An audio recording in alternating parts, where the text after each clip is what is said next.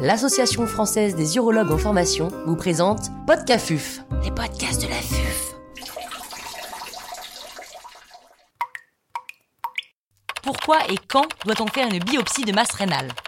Professeur Arnaud Méjean, chirurgien urologue à l'hôpital européen Georges Pompidou à Paris, nous fait part de son expertise. L'intervenant n'a pas reçu de financement.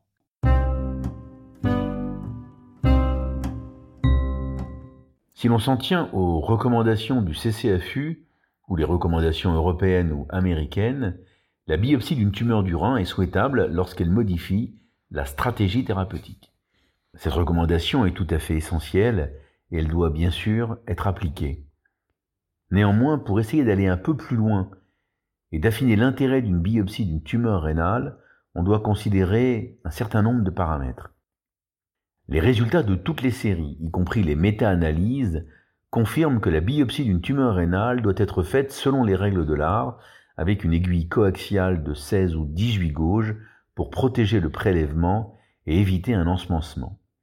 Les taux de spécificité et la, et la sensibilité sont euh, excellents pour déterminer le type histologique entre 80 et 99% et surtout pour distinguer tumeur maligne versus tumeur bénigne.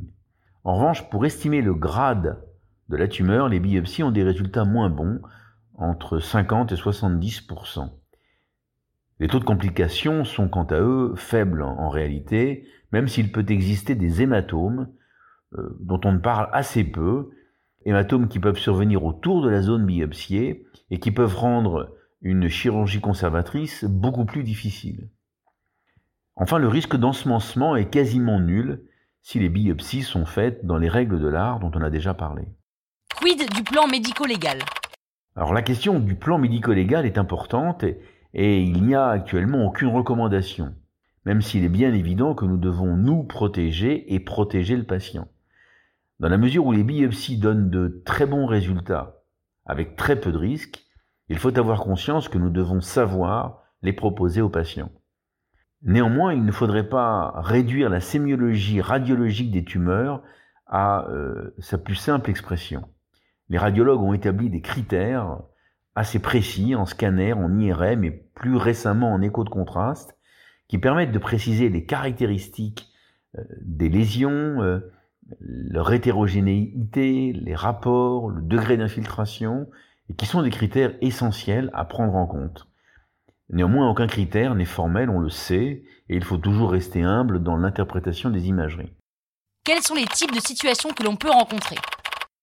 Il y a selon moi quatre situations pratiques différentes. La première, c'est celle des patients qui ont une volumineuse ou une très volumineuse masse rénale, et si l'indication d'un traitement néoadjuvant est proposée pour diminuer la masse et permettre une chirurgie moins difficile ou moins risquée, une biopsie est indispensable.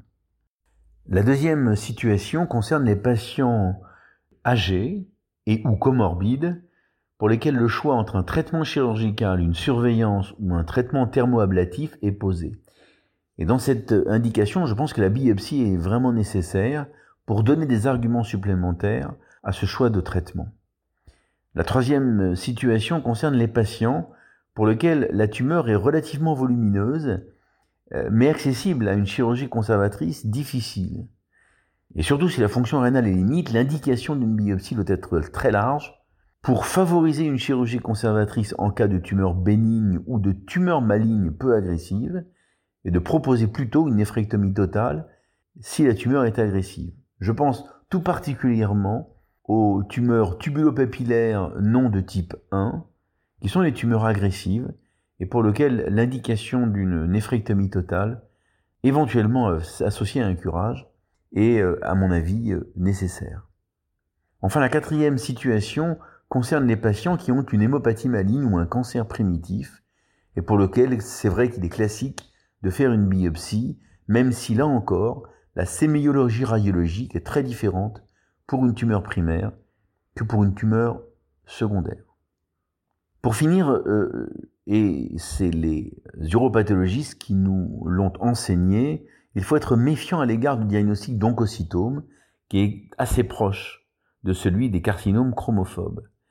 Je pense qu'il faut vraiment garder à l'esprit de poursuivre la surveillance de, de, ces, de ces patients qui ont ce type de tumeur et ne pas hésiter à changer de stratégie en cas d'augmentation euh, de volume et éventuellement répéter les biopsies. Enfin, en cas de tumeur multiple ou bilatérale, il ne faut pas hésiter à multiplier les biopsies sur différents sites, et notamment si les caractéristiques radiologiques des tumeurs ne sont pas les mêmes, car effectivement il peut s'agir de tumeurs différentes. Pour conclure, je pense qu'il n'y a pas euh, aujourd'hui d'indication à biopsier toutes les tumeurs, et là encore ce serait euh, mettre à mal euh, toute la sémiologie radiologique importante et à connaître, mais incontestablement, la biopsie des tumeurs rénales s'est démocratisée avec des très bons résultats, on le voit, et elle doit incontestablement rentrer en ligne de compte dans notre stratégie diagnostique pour proposer les meilleures options aux patients.